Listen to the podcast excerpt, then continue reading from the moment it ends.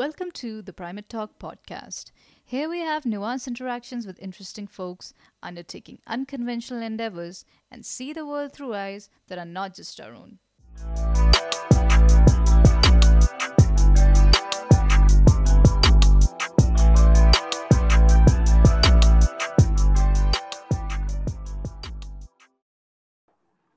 Hey everyone, uh, welcome to Primate Talk.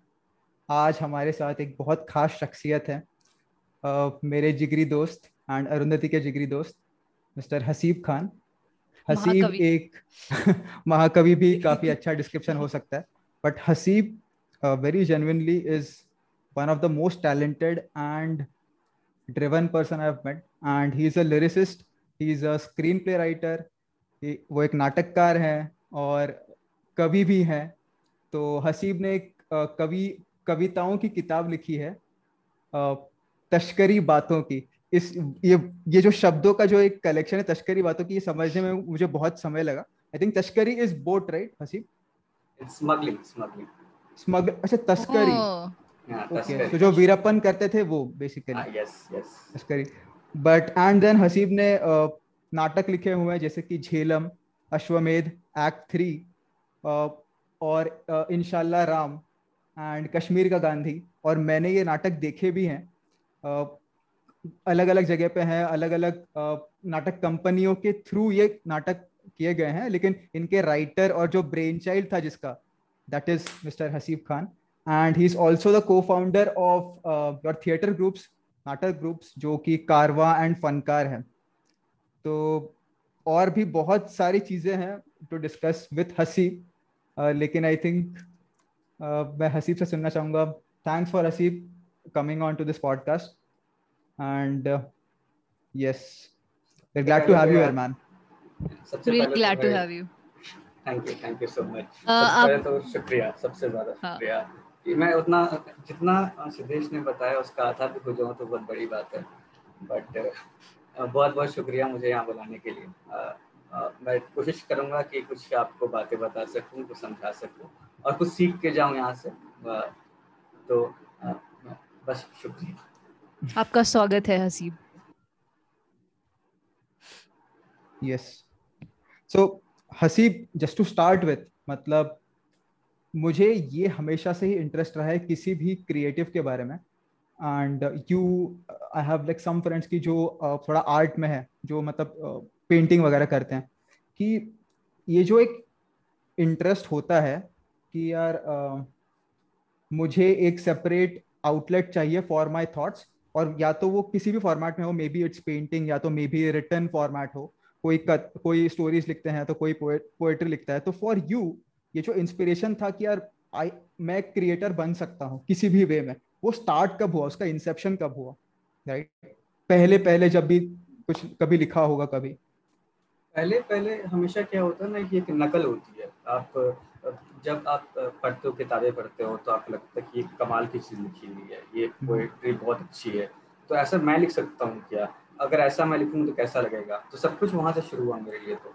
मतलब जब मैं क्लास सिक्स और सेवन्थ में था तो हिंदी किताबें होती थी या इंग्लिश की पोएम्स होते थे। तो अक्सर क्या होता है ना कि जब नई नई किताबें आती हैं तो आप पूरी किताब एक बार पढ़ लेते हो खत्म कर लेते हो सबसे पहले। उसके बाद आप लिखते हो कि ओह माय गॉड ये तो काफ़ी अच्छा लिखा है। और फिर आप सोचते हो क्या मैं ऐसा लिख सकता हूँ? और उसी नकल के सिलसिले में आज कुछ बन, बनते रहते हो बनाते रहते हो। तो वहाँ से मुझे लगता है शायद हाँ वहाँ से स्टार्ट होता है सब कुछ। मेरे लिए तो एटलीस्ट वहाँ से स्टार्ट हुआ था। तो वो सिक्स क्लास में आपने मतलब ऐसा क्या पढ़ा था जो which inspired you like wow this is something that मुझे करना है। ये एक रात की कुछ- बात नहीं होती है हाँ। हम्म। एज वो एक पोयम या एक रात की बात नहीं होती है कि जिस दिन आपको लगे कि हाँ मैं राइटर बनूँगा। वो हमेशा एक ग्रेजुअल प्रोसेस होता है। मतलब एक दिन आपने ये पोएम पढ़ा आपको ये अच्छी लगी दूसरे दिन आपने अ, कोई मनु भंडारी कविता पढ़ी या फिर आपने पढ़ा निराला ये कविता तो आपको लगा कि ये कमाल की चीज़ है ये कर सकते हैं या ये कर सकते हैं। और वो सब जुटते जाता है जुटते जाता है फिर नया कुछ बन जाता है। तो वो एक रात की बात नहीं थी बट अगर अगर कुछ पकड़ने को बोला जाए तो मुझे लगता है कि जब मैं क्लास नाइन्थ में था तो Patna Sahitya festival literature festival हो रहा था और उस समय जावेद अख्तर की किताब आई थी। उस समय तक मैं उर्दू से उतना मुखातिब नहीं था। मतलब मेरे लिए उर्दू इतना ही था कि घर में जितनी बोली जा सके उतनी थी। तो उस समय एक किताब आई थी जावेद अख्तर की लावा लावा रिलीज़ हुई। तो वो किताब मैं लेने गया था और वहाँ पर मुझे दूसरी किताब दिखी थी, गुलजार साहब की। उसका नाम था राज पश्मीने की। उस समय मेरे को रिलाइज हुआ कि वो किताब पढ़ने के बाद कि पोइट्री ऐसी भी कुछ होती है। वो कुछ अलग था। मतलब वो मैंने आज तक नहीं देखा था। गुलजार की राइटिंग्स मतलब आप जहाँ तक गाने में देखते हो, जहाँ तक समझते हो, वहाँ तक हम समझते थे कि हाँ यही होता है। लेकिन जब मैंने उसको पढ़ना शुरू किया, एक तो बहुत अटपटा और कुछ नया सा लगा मुझे। और वहाँ से लगा कि शायद ये कमाल है। ये मतलब this is what I want to do this is what I I am looking for तो मेरे को लगता है वो एक किताब थी जो उसने मुझे बहुत ज़्यादा प्रेरित किया।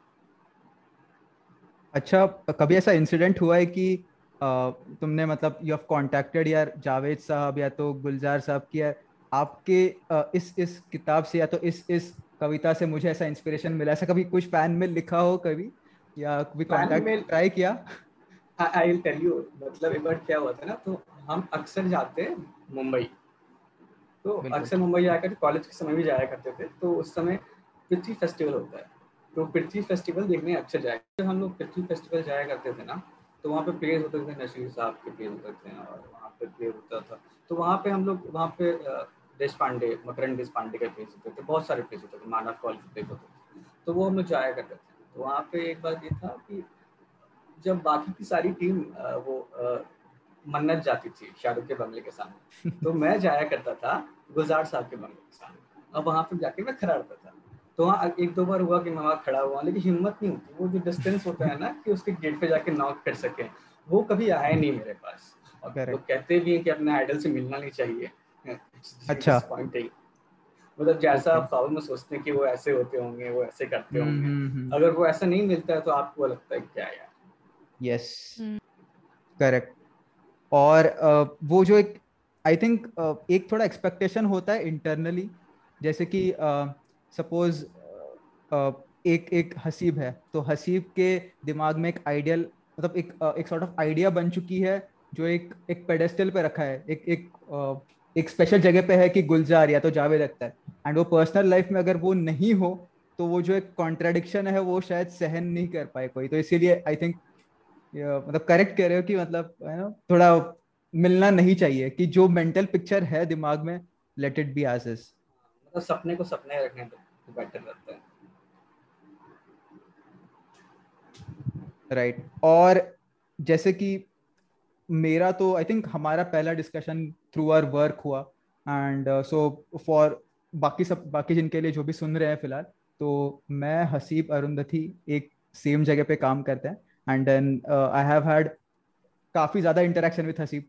तो हमको मेजोरिटी चीज़ें पता है इंटरेस्ट और so but I was always curious so as to the the objective beauty of art जो कभी कभी कहते हैं मैं हर किसी को पूछता हूँ वापस पे पूछूँगा हसीब से कि uh, ऐसी कौन सी क्वालिटी है किसी भी आर्ट पीस को uh, जो विच इज़ ऑब्जेक्टिवली गुड मतलब यार इसको सौ में से मार्क्स दे सकते हैं क्योंकि film school is nothing but that और यार art school is nothing but that कि आपको वो ऑब्जेक्टिव ब्यूटी पढ़ाते हैं।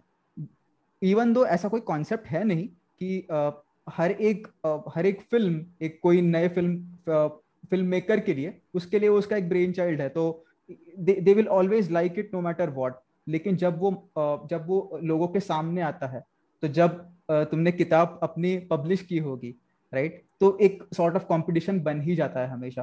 तो ये जो पैरामीटर्स बन चुके हैं सोसाइटी में, कि यार this is good art this is not so good art उसका एवोल्यूशन कैसे लगता है? कैसे हुआ होगा? ये थोड़ा लोडेड क्वेश्चन है बट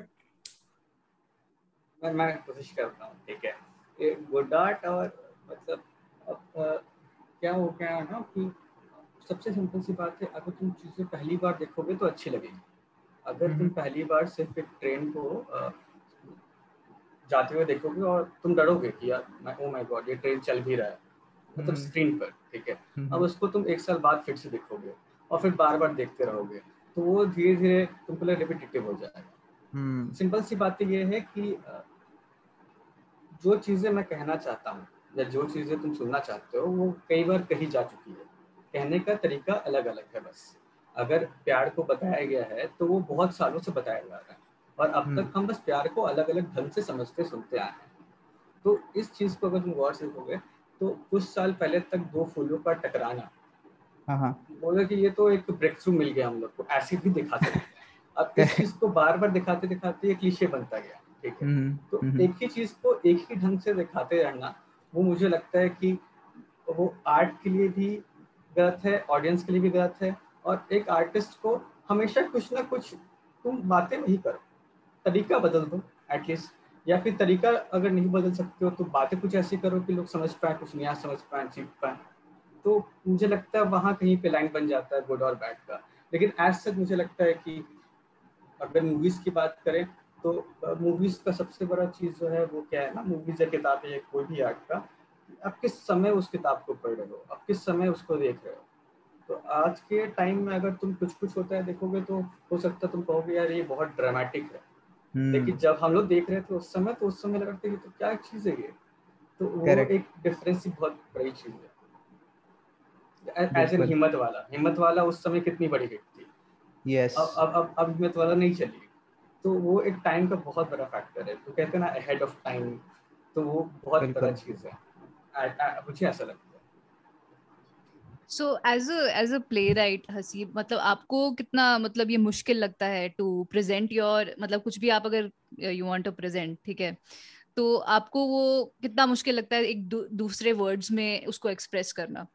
मतलब यू you नो know, एक ही आप कुछ मैसेज दे रहे हो एंड कुछ भी मैसेज दे रहे हो एंड देन यू लाइक ठीक है मैंने अब ये बोल दिया है मैं दूसरे टाइम इसको एक्सप्रेस करना चाहता हूँ but I want to express it in different way तो वो वो प्रोसेस कैसा लगता है? जस्ट मतलब छोड़ मतलब ओवरऑल कैसा लगता है? एंड कई बार मतलब काफ़ी क्या वो मुश्किल होता है? क्या is it like really easy to slip in कब मुश्किल होता है? कब आसान होता है कुछ? मतलब उसके बारे में अगर आप बता सकते हो तो। तो ये सबसे बड़ा दिक्कत तो होता है एज इन टू जज की ऑडियंस तुम्हारा कितना इंटेलिजेंट है ये सबसे बड़ा प्रॉब्लम होता है। तो अगर मैं किसी प्लेन में कुछ कहना चाह रहा हूँ और मैं किस ढंग से कहना चाहूँ सिंपल सी बात है कि अगर मेरे को दिखाना है कि मेरा कैरेक्टर गुस्सा में तो मैं कह सकता हूँ कि वो चिल्ला रहा है चीख रहा है ठीक है? या तो वो एक सिर्फ़ ग्लास तोड़ दिया है ठीक है? तो दो ये बहुत सिंपल सी बात मैं बता रहा हूँ मतलब प्लेन भाषा में कि वो आवाज़ से भी समझा सकता है कि वो गुस्सा में है वो अपने एक्शन से भी समझा सकता है गुस्सा में ठीक है। अब मेरे अंदर ये हो जाता है ख्याल कि अगर मेरा ऑडियंस ये नोटिस नहीं किया तो क्या ये आगे वाली कहानी कितनी समझ में आएगी hmm. इसको इस बात को? हम्म। या फिर अगर मैं ऑडियंस इसको बार बार नोटिस करता रहा तो क्या ये रिपीटेटिव हो जाएगा? क्या इतना ज़रूरी है इसको करना? तो वो एक बैलेंस मेंटेन करना पड़ता है मुझे हर बार की। ऑडियंस को समझ भी आए और थोड़ा उसको दिमाग भी लगाना पड़े तो उनको थोड़ा बार बार वो वो एटलीस्ट मेरे प्लेन में अपना योगदान भी देते रहे समझते रहे। इट्स नॉट लाइक कि मैं आ, कुछ बातें कहूँगा कुछ बातें उनको ऐड करनी है। इट्स मोर लाइक कि मैं कुछ बातें इधर उधर बिखेर दूँगा और hmm. आपको सारी बातों को समझ करके आ, कहानी समझनी है। समथिंग लाइक पजल पर आपको कभी ऐसा लगता है कि यू you नो know, मैं ये मैसेज देना चाह रहा हूँ which is a bit different मतलब चाहे कुछ थोड़ा डिफरेंट है और मैंने इसे ऐसे परसीव किया है। लेकिन क्या मेरी ऑडियंस उसको समझ पाएगी कि नहीं? वो फियर रहता होगा ना कहीं ना कहीं माइंड में। कि वो हम जैसे सॉरी मैं अपना कुछ कहता भी नहीं कभी कभी ऑडियंस को ज़्यादा समझ जाती है। इसलिए हम्म। कि कुछ पोएम्स होते हैं ना कि तुम पढ़ते हो कवि ने नीले रंग को आसमान नहीं आसमान कुछ और सोचा है। तो आप अपना थॉट डालते रहते हो उसमें। तो वो हम्म। तो एक बात है कि ऑडियंस कितना समझती है इसका डर हमेशा बना देता है। और क्या गलत समझ रही है जो मैं कह रहा हूँ वो तो उससे बड़ा डर हम्म, होता है। सबसे बड़ा डर वही हमें मुझे मुझे सिद्धेश को भी ये थोड़ा लगा रहता है कि हम कुछ बात बताएँगे तो वो कैसे परसीव होगी? उसका मतलब तो आई कुड ओनली इमेजिन कि as in someone whose involve in the creative industry as you उनको मतलब कितना अवेयर रहता होगा? Because you are doing it at scale काफ़ी ज़्यादा कर रहे हो कैसे काफ़ी लेवल पे लिख रहे हो और देन आप कुछ डेप्थ इन डेप्थ भी जा रहे हो सारी चीज़ों के। तो उस डेप्थ से उसको उसके अंदर जाके देन उसको बाहर निकल के आके उसको प्रेजेंट करना आई कैन ओनली इमेजिन कि वो it might be a bit you know little challenging जहाँ तक मुझे समझ आता है। तो मैं करता हूँ ना मतलब अक्सर क्या होता है कि जब मैं प्ले लिख लेता हूँ तो, तो मेरे कुछ दस पंद्रह दोस्त होते हैं तो एक एक करके मैं उनको बुलाकर सुनाता हूँ। और मैं वेट करता हूँ कि वो क्या समझ पाए क्या नहीं हम्म, समझे। हम्म। ये चीज़ें वो स्किप कर गए ठीक है? तो मे अच्छा। फिर मैं रीराइट में ठीक करूँगा उसको। तो मैं ऐसा टेस्टिंग कर, करता रहता हूँ ताकि बेटर अच्छा। हो सके। राइट राइट फीडबैक फीडबैक काफ़ी इंपॉर्टेंट है I think in this case but maintaining your own creative जो एक फ्लो है वो भी डिस्टर्ब ना हो। मतलब मेरे जैसे कोई अगर न्यू पर्सन ने जिसको कुछ पता नहीं है एबीसी ऑफ़ ड्रामा तो that would not make any sense so definitely I think वो भी एक एस्पेक्ट है। और मैंने जो दो uh, थोड़े प्ले जो देखे तो कश्मीर का गांधी एक प्ले था जो हसीब ने लिखा है। फिर इनशाला राम और एक प्ले है। और कश्मीर के गांधी कश्मीर का गांधी इस नाटक में हसीब ने एक रोल किया है राइट वो बहुत रोल करना ऐसा नहीं था कि मुझे रोल करना था मतलब हाँ. एक्टर था नहीं तो मुझे करना पड़ गया।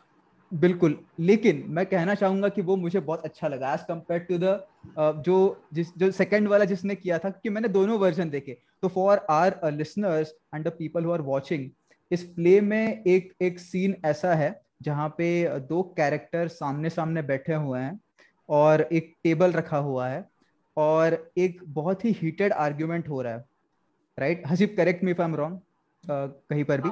और uh, सामने ग्लास कुछ छोटे छोटे मोटे प्रॉप्स हैं लेकिन वो बहुत इमोशनली चार्ज सीन है जिसमें हसीब का character which he had played for that moment is gets very angry at moments and जो मॉड्यूलेशन है ऊपर नीचे एंड फिर टेबल के इर्द गिर्द घूमना फिर टेबल को पटकना ज़ोर ज़ोर से तो आई कैन ओनली इमेजिन कि ये लिखा कैसे गया है राइट बिकॉज़ तो Haseeb you had written the play right मतलब ये पूरा प्ले आपने लिखा था।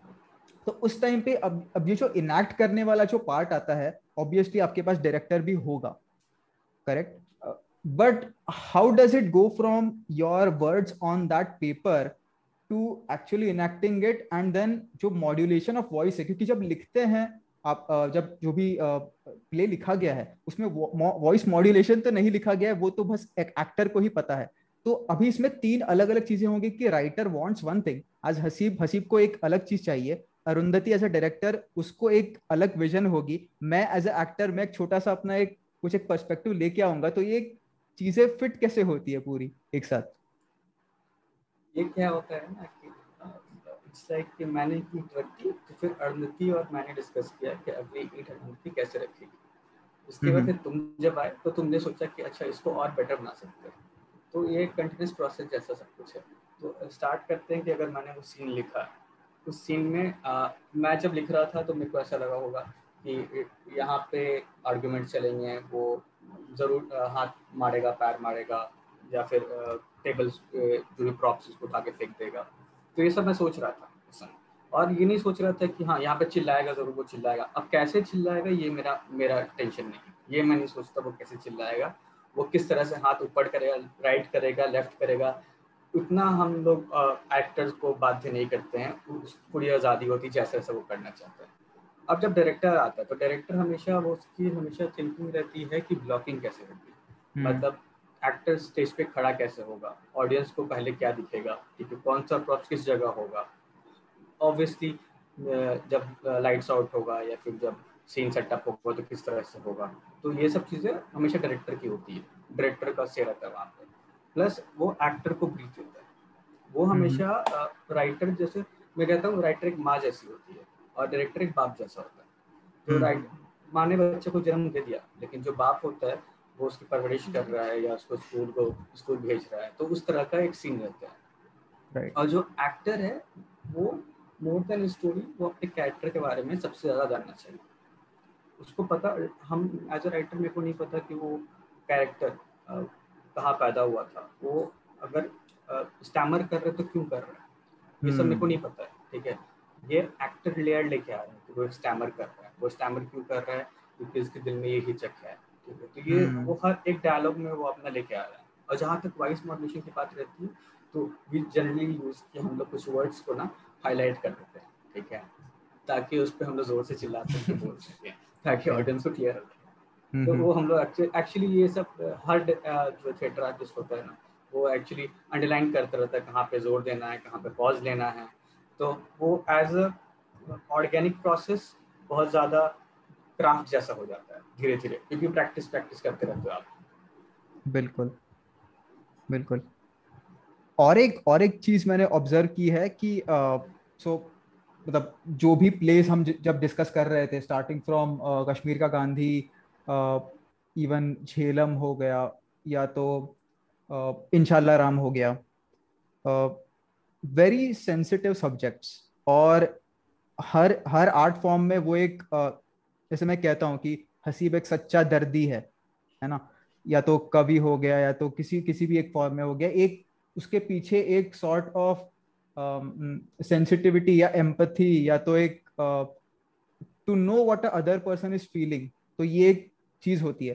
तो ये कितना इम्पोर्टेंट चीज़ है किसी भी आर्ट फॉर्म के लिए, क्योंकि अगेन मतलब थोड़ा सा, इसको हम आगे बढ़ाएँगे कि कैसे वो अलग अलग चीज़ों में अप्लाई होता है, लेकिन ये मैंने देखा कि ये बहुत इंपॉर्टेंट चीज़ थी हर क्रिएशन में इन योर क्रिएशन एटलीस्ट मतलब कोई भी ऐसा स्लाइस ऑफ़ लाइफ टाइप की कोई मुझे दिखी नहीं इसमें कहानी, लेकिन हर कहानी के पीछे एक बिगर मोटिव था। एक जो ज़्यादा बड़ी चीज़ कहलानी थी, लेकिन छोटी छोटी चीज़ों से कही गई है। तो उसके पीछे का थॉट प्रोसेस क्या होता है? हमेशा जो मेरी जो स्टोरीज है कुछ भी मैं लिखता हूँ तो वो एक आइडिया से आता है। ठीक है एक सिंपल सा आइडिया होता है मेरे जो आप भी कहें कि आइडिया भी कहना गलत होगा कि मैं ये कहना चाहता हूँ, सिर्फ़ इतनी सी बात होती है। वो आइडिएशन और उसकी तो बातें बाद में आती है, लेकिन एक होता है कि मैं ये कहना चाहता हूँ, मैं कश्मीर के बारे में बात करना चाहता हूँ, मैं आज़ादी के बारे में बात करना चाहता हूँ, या फिर मैं जो भी राइट्स होते हैं, उनके बारे में बात करना चाहता हूँ। ये सिंपल सा चीज़ रहता है।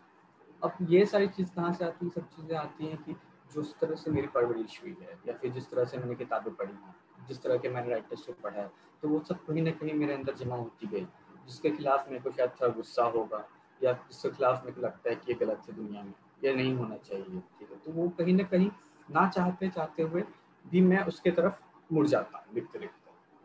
तो वो सब झलक जाता है कभी ना कभी तो ये मोर देन मेरा कि ये प्लान रहता है और अनप्लान भी रहता है कभी तो इट्स बोथ बोथ थिंग और मोर देन डैट ऑल्सो कि आप हमेशा कुछ ऐसा करना चाहते हो कि ऑडियंस जब जाग के बैठ के सोचे इस प्ले के बारे में तो उसको लगे हाँ ये सही बोल रहा था। या फिर हाँ ये तो नया आइडिया मेरे को नया पर्सपेक्टिव दिखा इस बारे में। अपने एक हमेशा होता है ना कि आप कोई भी अच्छी मूवी देखते हो तो आप मूवी खत्म होने के बाद मूवी के बारे में सोचते हो। फिर आपको लगता है ओ माय गॉड डायरेक्टर ये कहना चाह रहा था अच्छा तो ये मतलब था इसका। तो वो एक चीज़ होता है कि वो आप चाहते हो कि वो भी कुछ समझे, कुछ सीख के जाए, या फिर उसके अंदर भी एक द्वंद पैदा हो जाए, जो वो सोचता है उसको लेकर के, वो अपने आप को क्वेश्चन कर सके। तो ऐसा भी आप चाहते हो? अब वो कितना आप कर पाते हो, कितना नहीं कर पाते हो? मैं कोशिश रहती है, पता नहीं हो पाता है, नहीं हो पाता है, ये तो हसी, मैं एक चीज़ जानना चाहूँगी लाइक वो डिफरेंस कहाँ रहता है where you want the audience to take away a special specific message और जहाँ पे you want to just leave them loose कि जो भी तुम्हारा इंटरप्रिटेशन है, वो तुम्हारा अपना है you take away whatever you want to वो डिफरेंस क्या रहता है? मतलब वहाँ पे क्या टॉपिक्स में कोई डिफरेंस रहता है या is there any any other criteria जहाँ पे ये ये लाइन ड्रॉ होती है? आई थिंक मेरे लिए मैं क्या करता हूँ कि जैसे एक प्ले था झेलम तो झेलम वाज प्ले अबाउट एक पंजाबी लेडी पेशावर से झेलम की ओर बढ़ती है 1947 में। ठीक है इट्स जर्नी ऑफ़ और उसमें उसका वो कैरेक्टर आर्क है कि वो लोगों के बारे में क्या सोचती रहती है। जिस तरह से हम्म। लोगों से मिलती है तो उस तरह से लोगों से क्या सोचती रहती है और जब वो झेलम पहुँचती है तो क्या सोचती है। तो ये एक पूरा उसका आर्क है कि वो किस तरह से बिहेव क्या सोचती है। तो उसमें मेरे को पता था कि मेरे को क्या करना है। लास्ट में उसको पूरी तरह से चेंज कर देना है उसके अंदर ऐसी भावना नहीं होनी चाहिए कि ये पाकिस्तानी मुस्लिम है या, या फिर ऐसा कुछ इवन दो वो बहुत कुछ यूज़ कर चुकी है लाइफ में। तो वो एक डेफिनेट था कि एंड एंड तक मुझे ये चाहिए। बट जब इंशाल्लाह राम की बात हो रही थी तब मुझे को उसमें मेरे को खुद नहीं पता था कि मेरे को उसमें क्या करना है एंड में मेरे को क्या दिखाना चाहिए उसमें। तो मैं ट्राई करता हूँ कि जब दोनों पार्ट कहीं ना कहीं राइट होता है ना जब आपको लगता है कि हाँ ये भी तो सही है और ये भी सही है हम्म। तो मैं कोशिश करता हूँ कि उसको लूज छोड़ लूज छोड़ तो, तो मैं उस समय कोशिश करता हूँ छोड़ हम्म, हम्म, और जो चीज़ें सबको लगती है सही है। अब सिंपल सी बात है कि मैं ये कह रहा था कि जो चीज़ सबको सही लगती है ऐसा कि गरीबी नहीं होनी चाहिए तो नहीं होनी चाहिए भाई ठीक है। लेकिन अब, अब अब जैसे जिस पे क्वेश्चन हो सकता है कि भगवान है कि नहीं है अब भगवान को बिलीव होना चाहिए कि नहीं चाहिए होना भी चाहिए नहीं होना चाहिए। तब इस सब जगह पे लूज छोड़ना ज़्यादा बेटर लगता है। हम्म हम्म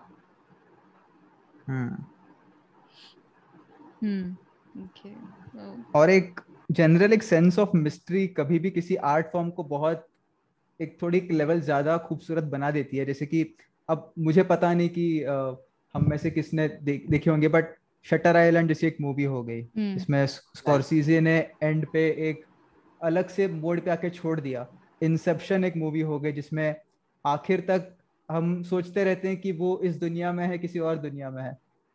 तो वो एक एम्बिग्विटी जो एक है उसको और आ, अच्छा बना देती है आई थिंक सो और इन एडिशन टू दिस मैं मैं सोचता हूँ काफ़ी। क्या है ना? हम्म। मेरे को लगता है ऐसा कि वो जो ऐसा करते हैं वो पर्पसली करते हैं कि ऑडियंस सब घट जाए। तो वो सोचे इस बारे में। तो उसको याद रहे। आज भी तेरे को याद है शटर के बारे में ये बात। अगर ऐसा नहीं होता इंसेप्शन में ऐसा नहीं होता या अंधाधुन में ऐसा नहीं होता। तो हम लोग नहीं सोच सोचते ठीक है मूवी अच्छी रहती फिर भी अच्छी रहती मूवी। कमाल के कैरेक्टर्स रहते हैं कहानी भी अच्छी रहती। है लेकिन वो एक पार्ट आने से आप सोचते हो कि क्या था वहाँ और वो अटक जाता है आपके दिमाग इवन इन इंटरस्टेलर में ना ऐसा ही ऐसा स्टोरी बताया उन्होंने एंड तक तो वी डोंट नो कि वो दूसरे यूनिवर्स में थे एंड पैरेलल वो चल रहा था सब कुछ।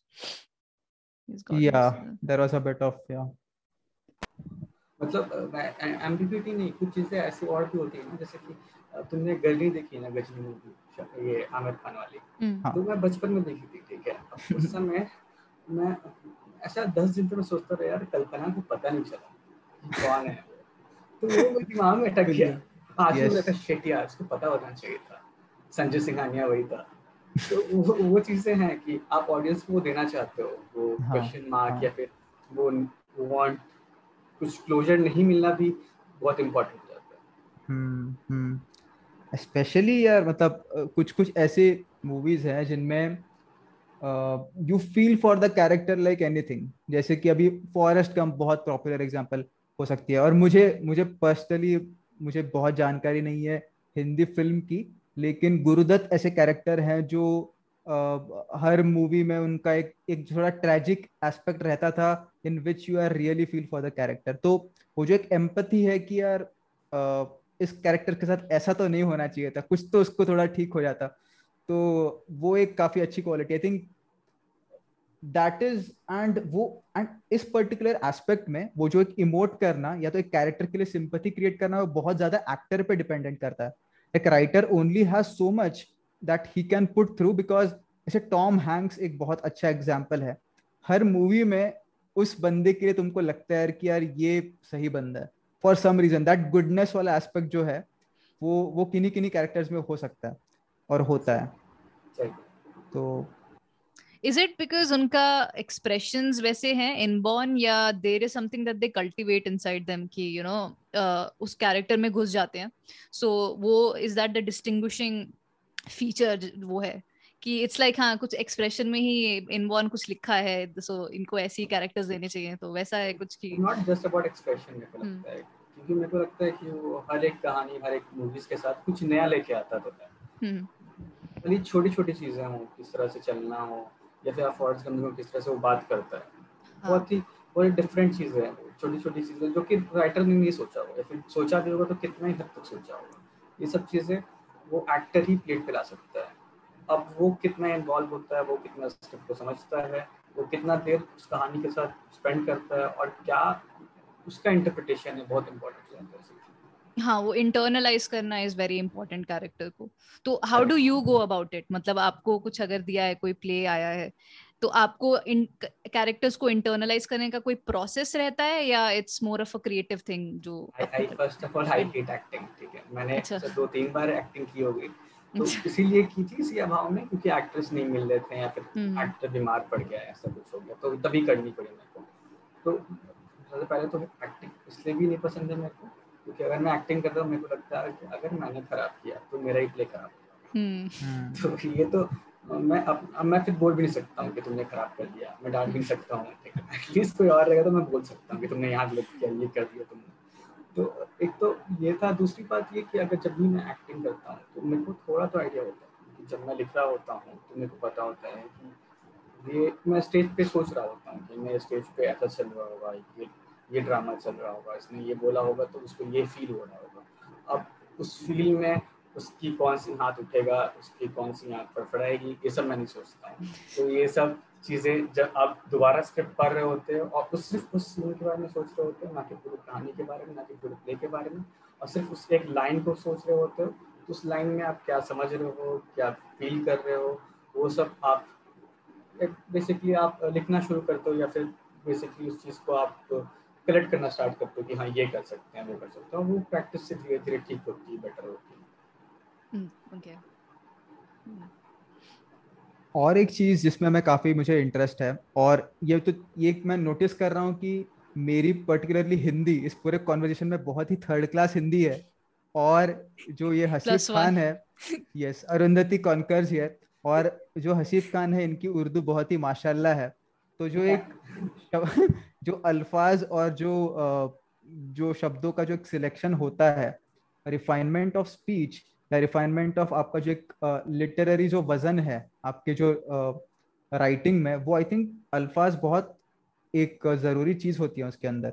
उर्दू तो मतलब आप उर्दू में कुछ खराब चीज़ कह दो फिर भी लग सकता है कि आप मतलब खूबसूरत चीज़ कह दी है। तो think that plays in your favour man मतलब वो काफ़ी सही लगता है। ये एक चीज़ है एक चीज़ तो है कि उर्दू चीज़ों को और खूबसूरत बना देती है। पर एक बात ये भी है कि प्ले का जो लैंग्वेज होता है वो आपके कैरेक्टर का लैंग्वेज अच्छा तो आ, जब आप झेलम देखोगे तो झेलम थोड़ा उर्दू टाइप से क्योंकि वो पाकिस्तान 1947 में स्टैब्लिश था। इंशाल्लाह राम थोड़ा हिंदी की तरफ़ झुका क्योंकि वो 1992 में स्टैब्लिश था। तो इस तरह से क्योंकि और क्योंकि मेरा सेटअप ही यूजली ऐसा होता है कि जहाँ पे हिंदी उर्दू और थोड़ा उर्दू को ज़्यादा रुझान हो तो वो मेरी तरफ़ ज़्यादा अच्छा हो जाता है। बट आपका लैंग्वेज आपके कैरेक्टर के लैंग्वेज से डिपेंड करता है। आप जिस समय पे लिख रहे हो और जिसके लिए लिख रहे हो जिस कैरेक्टर के लिए लिख रहे हो जिस तरह के डायलॉग लिख रहे हो आप नहीं दोगे। आप तो एक अठारह साल के बच्चे को उर्दू बोलते हुए नहीं लिखो हम्म। आप तो वो सारी चीज़ें हैं वहाँ पर। और लैंग्वेज एक इंपॉर्टेंट पार्ट है। एक इंपॉर्टेंट पार्ट है बट उससे ज़्यादा इंपॉर्टेंट पार्ट है कि कितना ऑडियंस समझ पाए। मैं कोशिश यही करता हूँ कि मतलब जितना आसान ढंग से बड़ी बातें बोल सकूँ। बिल्कुल। और एक और एक चीज़ जिसमें मुझे पर्टिकुलरली मैं थोड़ा सा क्यूरियस हो जानना चाहता हूँ कि uh, मेरे पर्सनली को ऐसे कोई दोस्त नहीं है जो नेशनल स्कूल ऑफ़ ड्रामा में हो या तो जो भी हमारे टॉप की जो इंस्टीट्यूट्स हैं जो ट्रेन करती हैं यंगस्टर्स को या तो अलग अलग स्टेजेस ऑफ़ लाइफ में जो भी लोग हैं फॉर ड्रामा फॉर फ़िल्म और for writing this whole creative process of film making पर तो और जितना मैं जानता हूँ हसीब ने भी कोई फॉर्मल ट्रेनिंग तो नहीं लिया है एम आई राइट मैंने किए हैं बहुत सारे कोर्सेज किए हैं। अच्छा मतलब, ओके मतलब सर्टिफिकेशंस होते हैं जिस तरह से अपने यहाँ तो वैसे मैंने स्क्रीन प्ले प्ले राइट किए। मैं ऐसा करता रहता हूँ। करेक्ट सो एंड देन उसी के बारे में मुझे जानना है कि एज कंपेयर टू अज्यूम कि अगर नहीं किसी ने नहीं करे हो तो किसी को एक्सेस नहीं है uh, कितना फैक्टर प्ले करता है? मतलब कितना इफ़ेक्ट करता है वो ट्रेनिंग किसी एक पर्सन को जो इंटरेस्टेड है और कोई second person who does not have access to all of this resources वो फ्रॉम अ स्क्रैच सीखना चाहता है फ्रॉम अ स्क्रैच करना चाहता है क्या डिफरेंस हो सकता है? एक तो होती है कि कुछ चीज़ें आपके अंदर होती है। हम्म। मतलब आपको अगर हॉबी लिखना आता है मतलब आप फील करते हो लिख कर आपको खुशी मिलती है या फिर पेंट करके आपको लगता है कि हाँ कमाल है।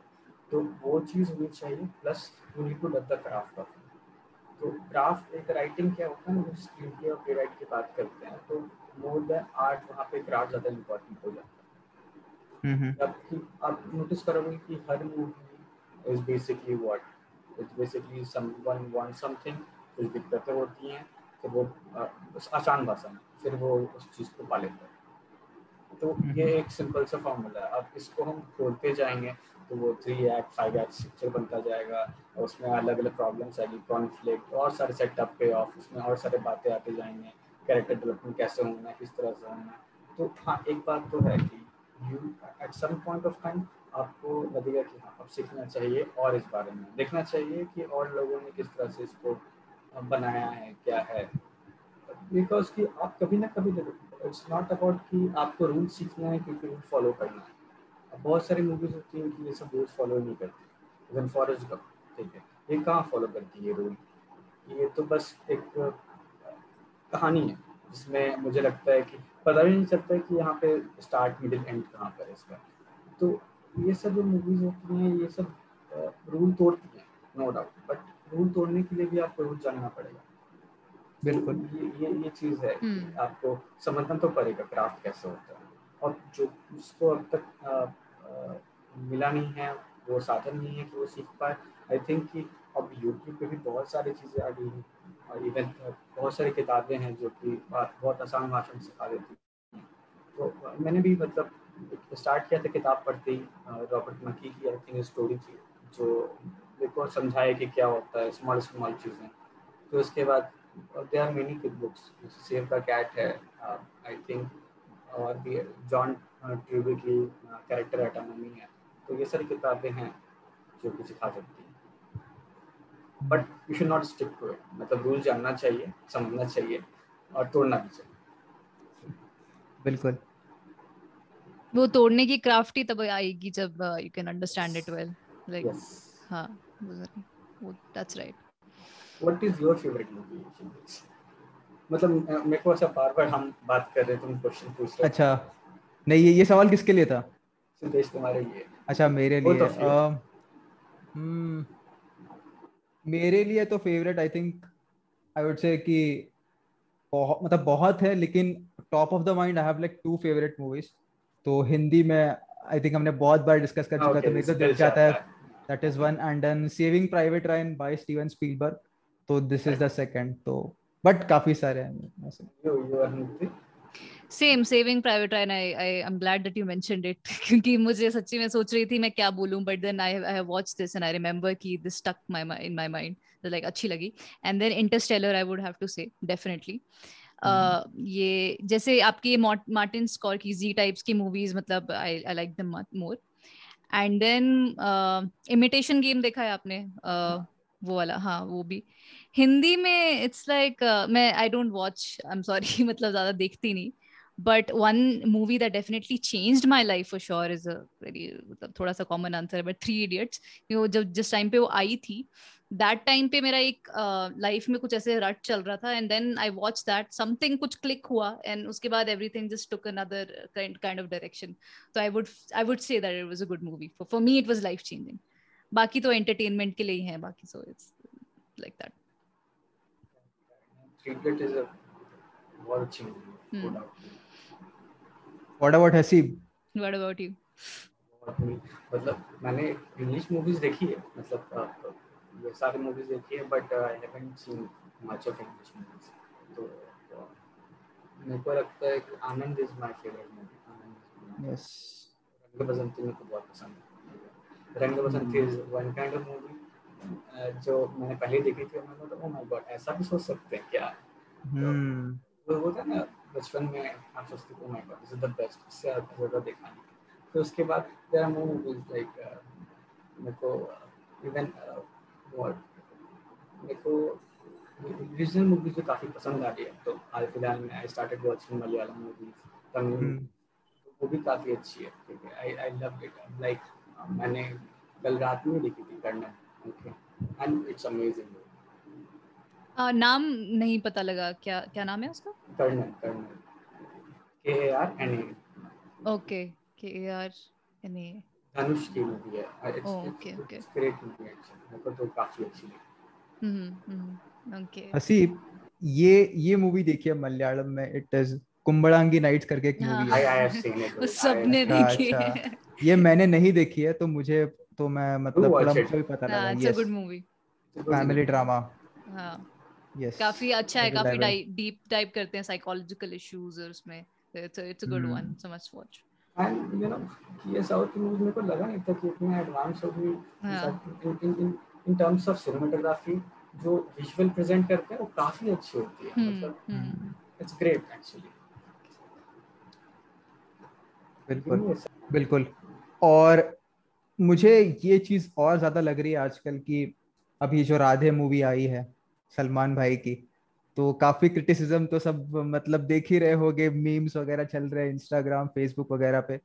तो my point is like people are free to criticise but how much of a responsibility is this for a film maker या तो प्रोड्यूसर कि कितने हद तक यही चीज़ करोगे? मतलब कितने टाइम तक यही करोगे? बिकॉज़ मुझे पता है कि लोगों को फिर भी देखनी है movie and we cannot deny people what they want but as compare to eighties seventies nineties जो एक जमाना था जब पैरल uh, सिनेमा चलता था अमोल पालेकर की कमर्शियल हिट्स भी थी uh, काफ़ी अच्छी कॉमेडी भी थी but it was not like this तो ये जो ट्रेंड है आजकल का जो रीमिक्स वाला है आई एम वेरी इरिटेटेड पता नहीं मेरा एक बायस्ड व्यू है मुझे बहुत दिमाग खराब होता है रीमिक्स्ड गानों से और रीमिक्स्ड मूवीज़ से भी बार बार वही चीज़ें।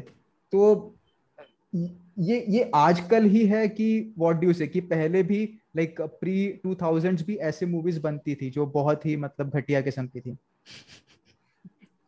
अब बात यह है कि राधे क्यों बनती है? राधे क्यों बनती है कि हम और तुम यहाँ बैठ तो कर रहे हैं लेकिन हम और तुम देख के कर रहे हैं। सब लोग देख रहे हैं ठीक है? ये हम्म। भले ही आप डिंचक पूजा को बोलो कि डिंचक पूजा बहुत गंदा गाती है लेकिन सुन तो रहो ना? आप सुन रहे हो उस गाने को। उसको उससे हम्म। मतलब नहीं कि आप क्रिटिसाइज कर रहे हो उसको मतलब है कि हम्म। उसको पैसे आ रहे हैं। तो जब तक पैसे आते रहेंगे तब तक वैसी मूवीज़ बनती रहेंगी। तो और उनके लिए ऑब्वियसली सिनेमा उनके लिए इज़ एंटरटेनमेंट और एंटरटेनमेंट का मतलब सिर्फ़ इतना हो जाता है कि सलमान भाई की एंट्री होगी सलमान भाई डांस करेंगे। सलमान भाई हीरोइन के साथ रोमांस करेंगे। तो सिर्फ़ इतना सा रह जाता है वो पार्ट अब इसी फार्मूला पे बहुत सारी मूवीज़ चलते आ रही है। रिज़ल्ट मिल रहा तो चल। रही है अगर वो 200 करोड़ पार नहीं होगा तो नहीं चलेगी फिर उसके बाद। अब तुम हाल फ़िलहाल में ट्रेंड देखोगे कि इसी की आयुष्मान खुराना की मूवी वापस आ रही है। अब वो जो लाइन है ना ये पैरल सिनेमा या न्यू वेव सिनेमा और कमर्शियल सिनेमा का वो जो लाइन है वो बहुत अब ब्लर हो गया। हाँ ब्लर हो गया। बहुत ज़्यादा ब्लड हो गया। स्टार्टिंग के टाइम में जब हम अमोल पाडेकर या नसीर साहब की बात कर रहे होते हैं उस समय जो पैरल सिनेमा था वो हमेशा इस होता था कि हम लोग there is something like mise en scene mise en scene is like movie का टोन कैसा? मतलब इट्स लाइक अब कुछ चीज़ें होती हैं कि कितने ड्रामेटिक है कितनी थ्रेटिकल है और कितने रियलिस्टिक है। अब जो स्केल होता है स्केल पे मूवीज़ बटेगा हमेशा। कि अब अगर तुम के जी एफ़ देखो K G F is over the top I am not saying it's bad movie it's great got it जो उसका जो ट्रीटमेंट है वो ट्रीटमेंट थोड़ा क्रिटिकल है। Same with once upon time Mumbai ठीक है? But when you take lunch box ठीक है? तो वो रियलिस्टिक सिनेमा है ठीक है? तो वो उस इस इस पार्ट तक आ जाता है। तो ये सब चीज़ें जो है ना अब अब इवेंचुअली क्रिटिकल्स में ऐसा नहीं हो रहा कहूँगा कि अब वो खराब हो गया है वो ट्रीटमेंट गलत है। वो ट्रीटमेंट भी अच्छी है लेकिन यू हैव टू डिफाइन कि आप कहाँ पे डाल रहे लाइक जो मैंने कल मूवी देखी ठीक है? उसमें उन्होंने बहुत ही प्यारा एडिटिंग किया ठीक है? There was great background score ठीक है?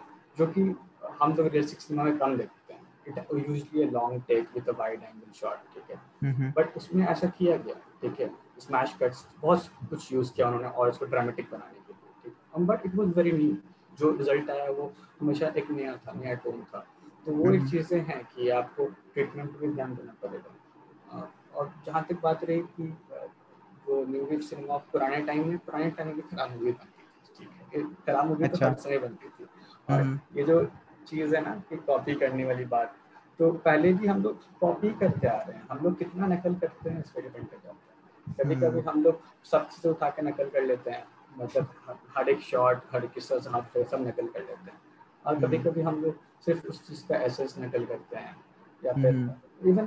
क्या कर रहे हैं हम लोग कर रहे हैं कि इंस्पायर्ड बाई शेक्सपियर ठीक है। वो भी एक तरह का नकल ही है लेकिन कितना अच्छा। है आप बिल्कुल। उसमें डाल रहे हो जैसे विशाल भारद्वाज की जितनी भी मूवीज़ है कितनी कमाल की है कितनी डिफरेंट है। बट स्टिल इट्स स्मार्ट तो ये एक बात बता हम्म।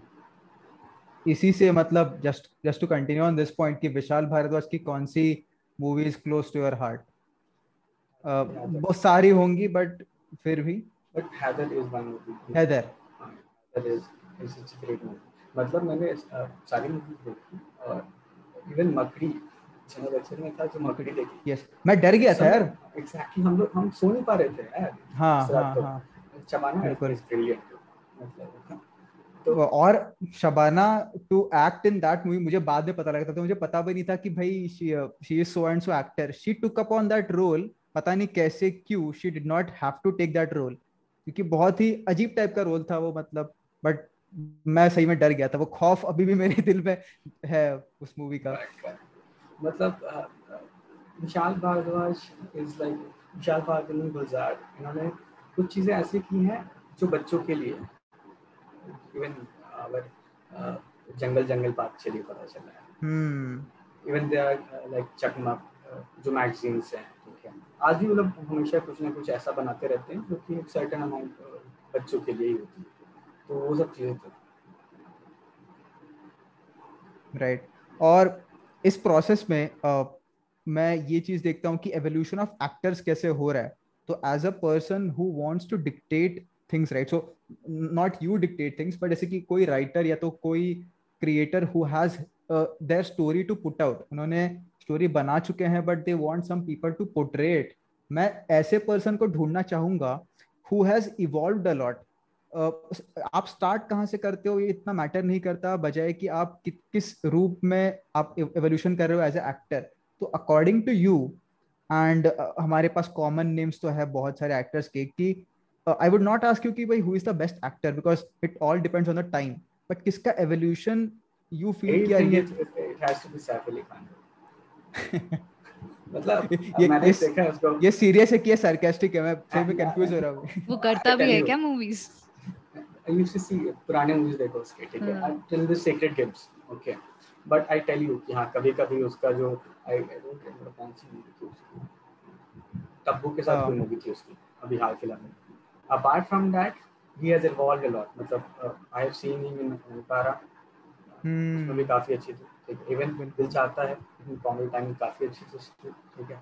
बट वो काफ़ी कुछ सीखा है मेरे को ऐसा लगता है। स्टार्टेड अंडरस्टैंडिंग फ्रॉम खिलाड़ी के जो सीरीज़ में था वो वहाँ से लेकर के अब तक। He was just a face कि वो डांस करेगा क्यूट फेस आकर डांस करेगा आगे चला जाएगा।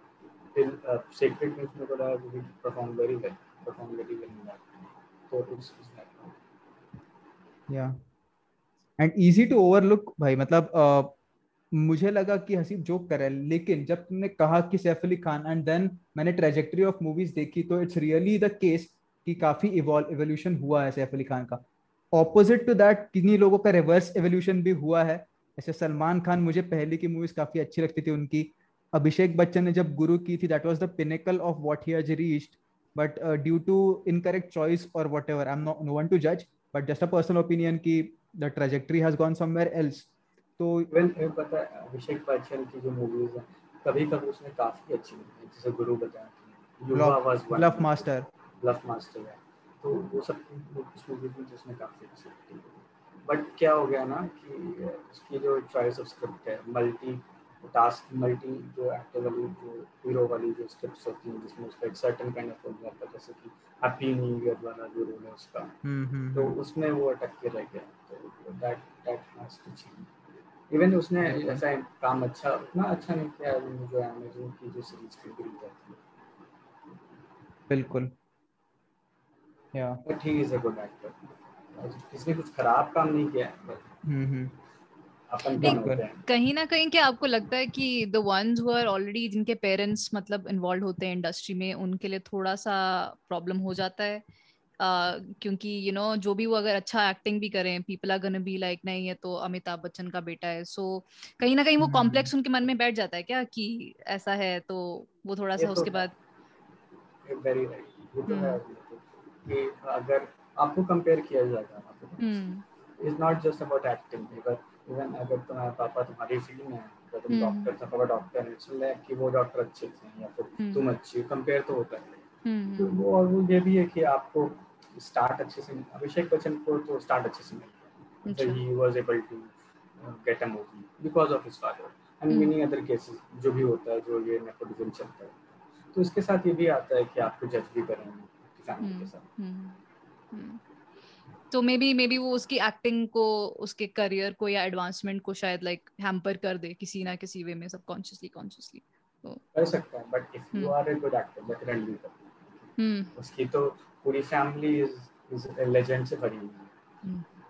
तो इट डजंट मैटर कि अगर आप अच्छा काम करते रहोगे तो आप भी उसमें एक नाम हो जाएगा। अब उसको हम कहाँ कंपेयर करते हैं? पिछले पृथ्वीराज कपूर से कंपेयर नहीं करते हैं। या फिर ऋषि कपूर से नहीं करते तो वो तो अपने जगह तो अपनी legend right get it correct और तो आपका uh, कोई सॉरी सिद्धेश नहीं कंटिन्यू नहीं आपके फैमिली uh, में है कोई मतलब इन टू क्रिएटिव इंडस्ट्री या this is this is all your own interest अच्छा। तब अच्छा है।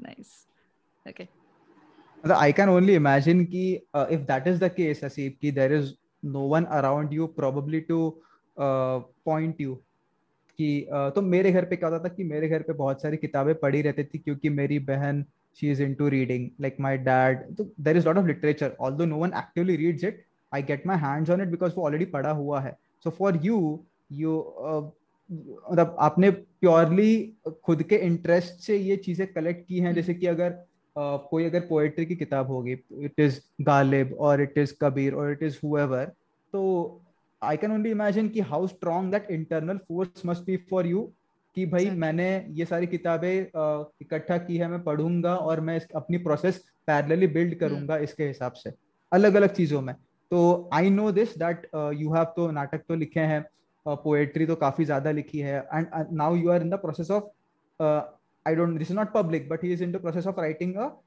screenplay right चल रहा है प्रोसेस में तो चल रहा है। तो uh, ये मोटिवेशन थोड़ा थोड़ा मुझे सरप्राइज़ करता है प्लेजेंटली कि it is still the case that you know कोई रिक्वायरमेंट नहीं है एक्सटर्नल स्टिमुलस की फॉर थिंग्स टू क्रिएट तो this is something which I really like indeed it's very fascinating about you क्योंकि जब भी कोई हायर अथॉरिटी फिगर रहती है या कोई भी रहता है गाइडेंस के लिए जब स्पेशली जब आपने स्टार्ट किया सिक्स सेवन से मतलब आपको इंटरेस्ट बना वो सब तो एक गाइडेंस तो रहती ऐसा, है। ऐसा है ना कि ऐसे ये बात नहीं है कि मेरे फैमिली में कोई दिखता नहीं है फैमिली में सब दिखते हैं अच्छे हम्म। अच्छा। But they all took it as hobby ठीक है किसी ने हम्म। ऐसे किताब में लिखे मतलब my dad used to write नाटक जब वो कॉलेज में थे ठीक है बट मैंने मुझे कभी आज तक नाटक पढ़े नहीं। ना कभी उन्होंने मेरे को बताया। ठीक है? और ना हम डिस्कस हम्म। करते इस बारे में। ठीक और उन्होंने शायद ही मेरे एक दो नाटक देखे होंगे। और उनका एक दो कमेंट होता है। उसके अलावा इवन मेरे ग्रैंड फादर है ये टू राइट ठीक है? बट उन्होंने भी कभी हाँ डिस्कस नहीं किया कि ऐसे लिखना चाहिए ये होता है। या फिर हमारे यहाँ ऐसा मुशायरा टाइप सीन्स नहीं होते हैं कि जब हम लोग बैठ के हम्म। ऐसा नहीं होता। बट क्या कि वो तो ब्लड में है। कहीं ना कहीं everyone writes everyone write so अपने लिए लिखते थे अपने अपने लिए लिखते थे और फिर अपने लिए पढ़ते थे। अब मैं उसको थोड़ा सा पुश कर दिया बस। Paradigm hmm. शिफ्ट ले आया आपके अगली जनरेशन से अब नहीं थोड़ा सा और ऑफिशियल स्केल पे होगा पर्सनल नहीं रहेगा। It's a good thing it's interesting अभी सीक्रेट आउट हो चुका है मतलब ये इंस्पिरेशन का सोर्स पता लग चुका है मुझे अभी। और ये मुझे पता नहीं लग रहा है कुछ जाकिर खान के डैड की तरह, जैसे जाकिर खान बोलते रहते कि उनके डैड जो ज़्यादा बोलते नहीं है, लेकिन he has a lot to say and I think that happens with with a lot of young folks की हर किसी के पेरेंट का एक they have their own hustle कभी ना कुछ कुछ तो इंटरेस्ट तो होता ही होगा। जस्ट सो कि थोड़ा सा connect in current times is not as much I can relate to myself मैं बहुत ज़्यादा फ़ोन का ही इस्तेमाल करता हूँ। मुझे लगता है कि phone is the ultimate source of information for all things not conversation as much as much आजकल कुछ ज़्यादा ही तो I don't like myself for that but वो चीज़ है कि मैंने चीज़ देखी है कि किसी भी मतलब एक कोई ओल्ड पर्सन तब थे मेरे मेरे साथ ऐसे इंसिडेंट्स हुए हैं कि due to some random incident कुछ बात शुरू हुई और मुझे पता लगा the depth of the knowledge in that person due to just sitting for five ten minutes and then ask him कि भाई क्या चल रहा है, क्या नहीं चल रहा है and then you get to know so many things so या वो तो काफ़ी बार होता है। बिल्कुल। और yes. नहीं सबकॉन्शियसली हम थोड़ा एज्यूम भी कर ही लेते हैं लाइक इनमें मतलब एक अंदर से चला रहता है कि यू you नो know, ये शायद ही doesn't have anything interesting to say I admit that about me मुझे ऐसा बहुत ज़्यादा एजम्पशंस चलते हैं मेरे माइंड में। But then Siddhesh to Siddhesh point जब आप उनसे बात करो तो you get to know so much and you like oh my god I you like for real मतलब इतना सारा you have treasure trove and honestly about Haseeb I don't know ये तो आज पॉडकास्ट में I am just you know coming to know about how rich your history is with all of this mean मुझे पता था कि like Haseeb करता है क्योंकि I saw your user name अगले सीन में हीरो ही मरेगा and I am like okay this guy is interested in theatre and all that ठीक है? मैंने थोड़ा सा वो कर लिया। फिर और कहीं से सुना कि हाँ हसीब करता है ये सब चीज़ों में है। देन आपका इंस्टाग्राम पे स्टोरीज आते थे तो लाइक ठीक है इनको इंटरेस्ट है थोड़ा। बट देन इतना रिच होगा वो इतना रिच डायलॉग हम मतलब यू uh, नो जारी कर पाएँगे if I am using the right word वो मुझे नहीं पता था मतलब वो हमने वो बहुत सही बात है which is why love the power of talking just to listen just talking and listening to people इतना उनके बारे में पता चल तो चलता बात है। कि लाइफ मेरे हिसाब से मेरी लाइफ है और तुम्हारे हिसाब से तुम्हारी लाइफ है hmm. वो काफ़ी अलग है हमारी परवरिश हमने क्या सीखा है क्या पढ़ा है वो काफ़ी अलग है।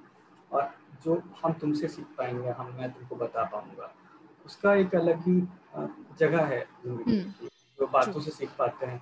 इवन जो भी मैं लिखता हूँ या कहने की कोशिश करता हूँ कहीं ना कहीं मेरी तो कुछ नहीं what I am I am blank ठीक है। मैं मैंने जन्म लिया और ये जो समाज है वो कुछ ना कुछ मैंने डालता गया। अब मेरा समाज कैसा है तुम्हारा समाज कैसा है ये डिफरेंस है। और जो मैंने तुमको बताया कि मेरी दुनिया ऐसी है तुमने मुझको बताया मेरी दुनिया ऐसी तो यहाँ से जो हम लोग कल्चर ट्रांसफ़र हुआ है तो ये मेरे को भी फ़ायदा देता है। मैं समझ पाता हूँ कि अच्छा ऐसा भी होता है। अच्छा पॉडकास्ट में ऐसे बात करते हैं। हम्म। सर मैं आज मैंने बहुत कुछ सीखी कि तुम्हारी मूवीज़ कैसी है कौन कौन सी मूवीज़ तुमको पसंद है। या फिर सिंपल से पल्स की इसे देश किस तरह से बात करता है। हम्म। तो वो सब चीज़ें कहीं ना कहीं आ जाती हैं अंदर। तो हिंदी बोलते हुए तो ऑकवर्ड हो जाता है थोड़ा सा। हिंदी बोलनी आती नहीं है। बट मेरे को मेरे को भी इंग्लिश नहीं आती है ना।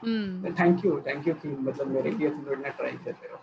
नहीं ये हमें ये प्लेटफॉर्म हमने सोचा ही था कि we leave it open for all the languages जो भी आप कंफर्टेबल हो you can speak in that हम भी ट्राई करेंगे।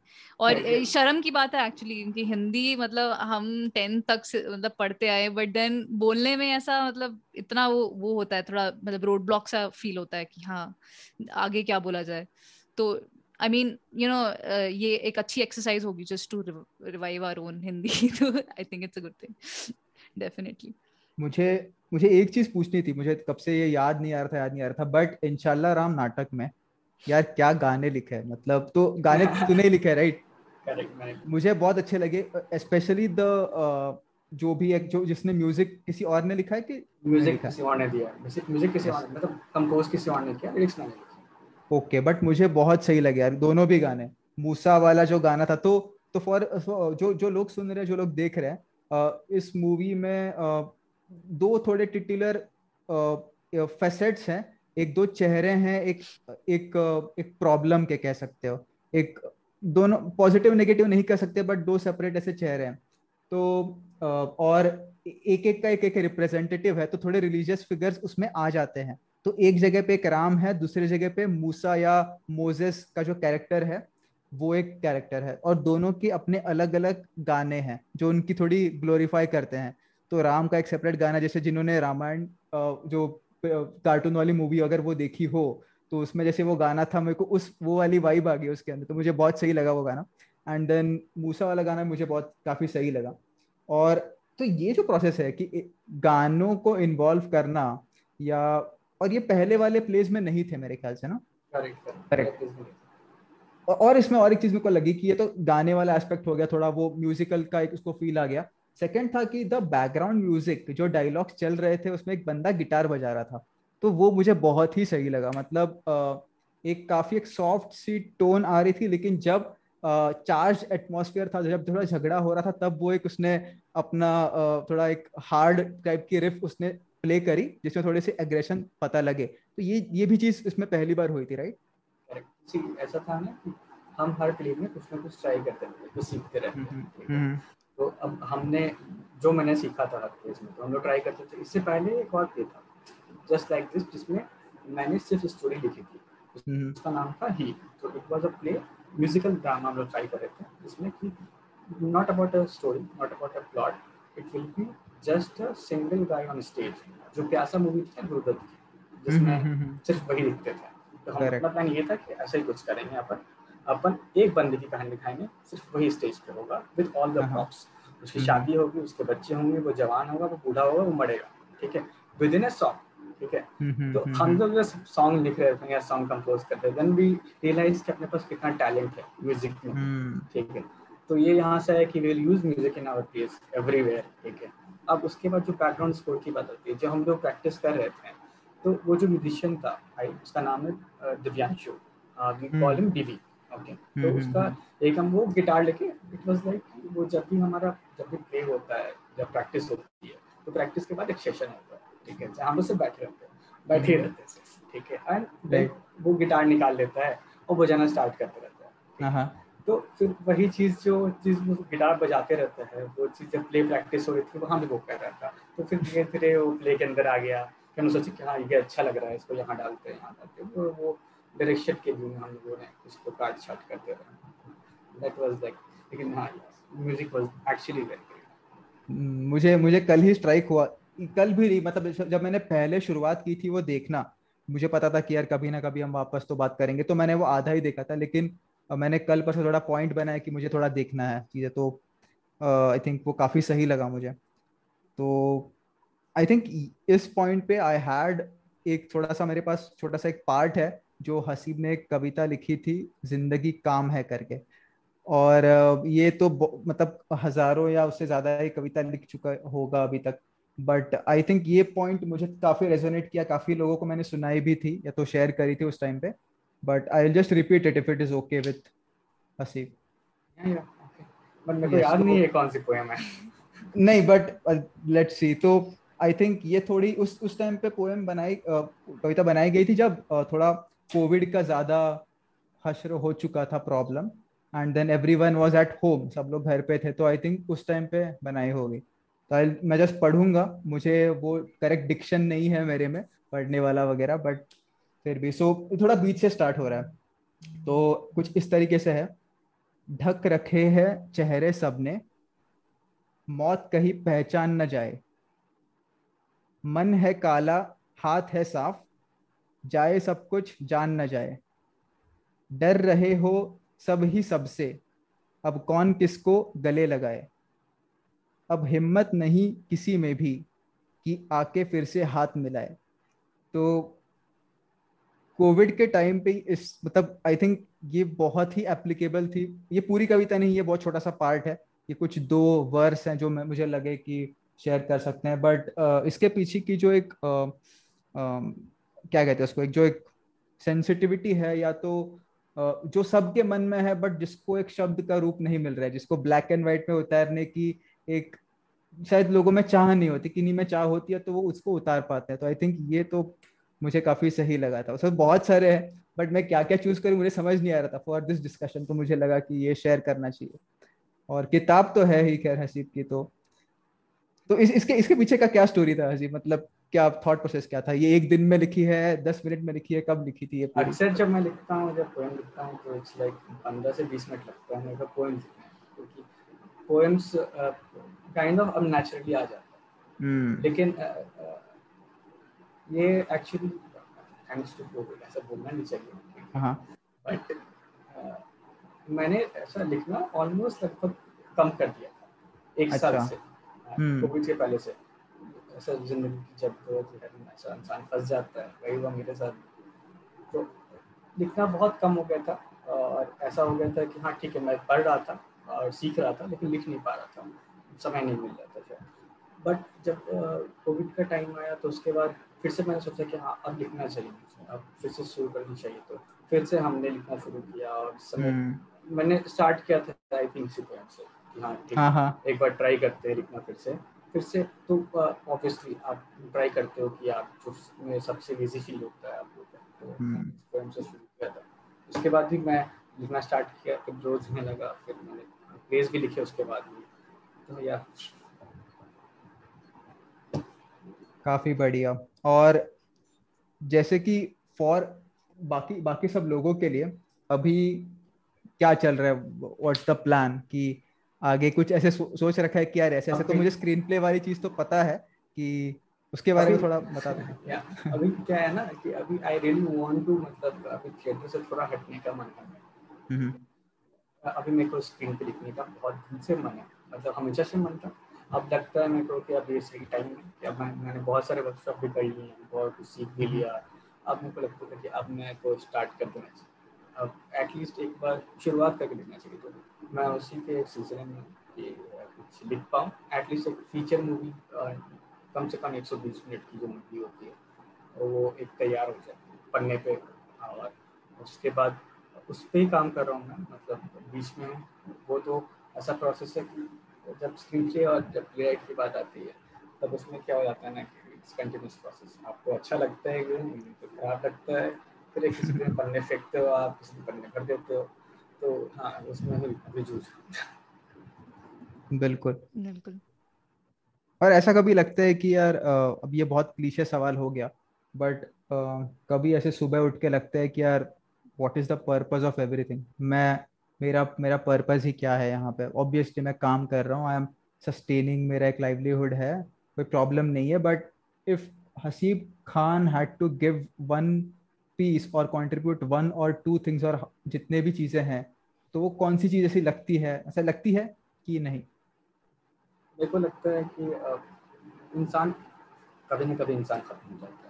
अब हम्म, रह हम्म। जाता है तो इंसान ने जो छोड़ के गया है जैसे उसने जो बात कही है वो हम्म। ये लाइफ का सिंपल सा फंडा है कि वी रिप्रोड्यूस हम अपने बच्चे बनाते हैं बच्चे को सिखाते हैं जो हमने सीखा। अब इससे बड़ा चीज़ ये हो सकता है आप बिना बच्चे बनाए सबको सिखा दो कुछ कुछ बताओ तो ये यही सब कर रहे हैं मतलब वो जो पेंटिंग बना के गया उसकी पेंटिंग हो गई वो चला वो डायरेक्टर मर गया उसकी कहानियाँ रह गई या उसकी मूवीज़ रह अब उस मूवीज़ को आज भी लोग देख रहे हैं उस किताबें को आज भी पढ़ रहे हैं। अब अब अब समझ रहे हैं कि अच्छा इतनी बड़ी बात कह दी ब्रिश करना हम्म। तो ये सब बात है। तो ये तो एक चीज़ है कि आप जो सीखे हो जो समझे हो एक बार किसी को कुछ बोलना चाहते हो और एक बार उससे हम्म। बताना चाहते देखो ये भी है ये मेरे को लगता है ये पर्पस ऑफ़ लाइफ है। ये ये पता नहीं है बहुत अनरियल अनरियल सिमिलैरिटी है। एक और सिमिलैरिटी है हमें कि हमारा बर्थडे सेम दिन पड़ता है फोर्थ जनवरी ये इसकी स्टोरी अलग होगी है कि कैसे हमको पता लगा कि ऐसा है। बट ये जो ये जो पार्ट कही कि कोई भी पर्सन कोई भी आदमी कोई चीज़ क्यों करता है तो ये मैं उस दिन कह रहा था अरुंधति को कि legacy is the only thing which which we want to keep behind तो किसी जैसे कि हसीब की लेगेसी है उसका काम या तो उसका जो क्रिएटिव प्रोसेस है। किसी और की लेगेसी होती है कि वो वो अच्छे प्रिंसिपल या तो अच्छे थॉट छोड़ जाते हैं सोसाइटी में। तो अगेन और उसका मीडियम अलग अलग है। मतलब उसका मीडियम हो सकता है कि गांधी ने Gandhi had to die to prove a point and मरते समय ही had to say hey Ram to prove a point और जो एक क्या लेजेंडरी आदमी है गांधी भी। बट यस uh, तो आई थिंक हर किसी की लेगेसी अलग अलग तरीके से होती है। तो या एंड से और एक जस्ट एक चीज़ फ्रॉम माय साइड की ऐसा कोई मैसेज है which you want to put out there जो भी सुन रहा हो देख रहा हो प्रोबेबली uh, जिनको uh, जो uh, जो आर्ट्स में काफ़ी बढ़िया हैं जो लिखते हैं जिनको and which is not a conventional जो मतलब it is not a conventional option to go for काफ़ी डिफ़िकल्ट होता है कि भाई बहुत कम लोग जाते हैं स्कूल ऑफ़ ड्रामा ग्रेजुएट होते हैं एक्टर बन जाते हैं तो राइटिंग सीखते हैं फिर उस उस राउट से आते हैं क्योंकि बहुत मुश्किल है। And this is not a subjective thing ये ऑब्जेक्टिवली सब लोग मानते हैं कि आर्ट्स में या तो है ना क्रिएटिव फ़ील्ड में जाना मुश्किल है। तो you have you have something to say to people कि uh, जो जो लगता है कि यार ये शेयर कर सकते क्योंकि you are a part of that I think कि अगर आप कुछ क्रिएट कर रहे हो तो सबसे इम्पोर्टेंट जाता है कि लव द प्रोसेस आप हम्म। ये नहीं जाना आपको ये फ़र्क नहीं पड़ना चाहिए कि जो आपने स्क्रिप्ट लिखी है या जो आपने पेंटिंग बनाई है वो अंत में कैसे दिखेगी। वो अंत में आ, कितना अच्छा होगा कितना ख़राब होगा। इसको भूल करके सिर्फ़ जो लिखने का जो जो होता है प्रोसेस उसमें आपको कितना मज़ा आता है। अगर उस मज़े को आप खोज लेते हो तो फिर आपको फ़र्क नहीं पड़ता कि आप फ्लॉप हो आप हिट हो। आपको आ, मिल रहा है नजदीम एडमिशन या एफ़ में जा पा रहे हो नहीं जा पा रहे हो अगर प्रोसेस एंजॉय करोगे एवरीथिंग इज़ ग्रेट जी। तो बेसिकली बाकी सब चीज़ें एक बाय प्रोडक्ट की तरह आती हैं कि जस्ट वो आ जाएँगी। uh, लोग बहुत सारा कंफ्यूज करते हैं कि द एंड गोल को मीन समझ लेते हैं राइट right? कि एंड uh, गोल है फेम अगर मतलब एक तरह से नहीं एंड गोल है अच्छा आर्ट बनाना राइट right? तो वो जो उसके साथ निकल के आएगा आपका फेम आ जाएगा वो उसको एंड गोल बना देंगे फेम को एंड गोल बना देंगे which is I don't think I feel like personally feel like is not the right thing या वो एक बाय प्रोडक्ट है वो उसके साथ आता है and but you as an artist और anyone should only focus on their art और उसको अच्छे कैसे बनाया what unique we can add देखिए इस पे मैं बहुत ज़्यादा हाप करती हूँ बिकॉज़ जैसे अभी हम कमर्शियल की बात कमर्शलाइजेशन की बात कर रहे थे काफ़ी नॉइज़ क्रिएट होती है मतलब स्पेस में आगे digital space is such a space उसमें काफ़ी ज़्यादा नॉइज़ क्रिएट हो जाती है when people are just putting out there same view सब कुछ वही एक ही चीज़ बार बार डाल रहे हैं you have put something unique that's when I'm like, oh, okay, now you have my attention. तो वैसे करके वो it's very important. तो yeah, uh, to your point, really, uh, yeah, it's a it's a valid point. कि focus on your craft, everything will follow itself. जो सही बोलते थे वो ये थ्री इडियट्स में भी है ना डायलॉग काम काम करो uh, क्या कोई तो हाँ नहीं uh, बाकी सब तो झक मार के आ जाता है कुछ ऐसे ऐसे करके है तो हाँ हाँ वही एंड आई से कि लाइक जो भी जो भी कॉन्वर्सेशन हुआ फ़िलहाल during this whole thing I think एक चीज़ तो बहुत क्लियर है कि दस साल के बाद हम Haseeb Khan directed created produce by movie तो देख ही लेंगे बिल्कुल। And even even I wish we wish for you too yes correct तो hope to hope to see you soon man and ये तो एक ही एपिसोड है of the many episodes we will have तो एंड वी होप कि we meet again here and बाहर भी विल ट्राई टू देखते कैसे होता है। कोविड तो कोविड है बट हम भी हम हैं। तो will will try to meet again man and thanks for actually being here and then giving your time to us really appreciate it yes really appreciate मेरे लिए मेरे लिए ऐसा आई थैंक यू ठीक है। देखो आई एंजॉयड दिस मेरे को काफ़ी मज़ा आया आप लोगों से बात करके। कुछ सीखा मैंने कुछ समझा ठीक है। अब आ, ये जो आप जो कर रहे हो काफ़ी अच्छी चीज़ है। मतलब मेरे को काफ़ी अच्छा लगा। मैंने दोनों एपिसोड देखे हैं और मेरे को लगता है कि आप लोग कंटिन्यू करना चाहिए। हमेशा मतलब करते रहो। ये अच्छा चीज़ है। एटलीस्ट इससे लाइक डॉक्यूमेंटेशन है कि मैं आ, देख सकूँगा आपको आप क्या बात करते हो। और कुछ सीख रहा हूँ मैं। मैं मैं आपको पहले दोनों एपिसोड से कुछ ना कुछ सीख रहा हूँ। तो या it's nice thing it's very nice good job thank you wonderful having you.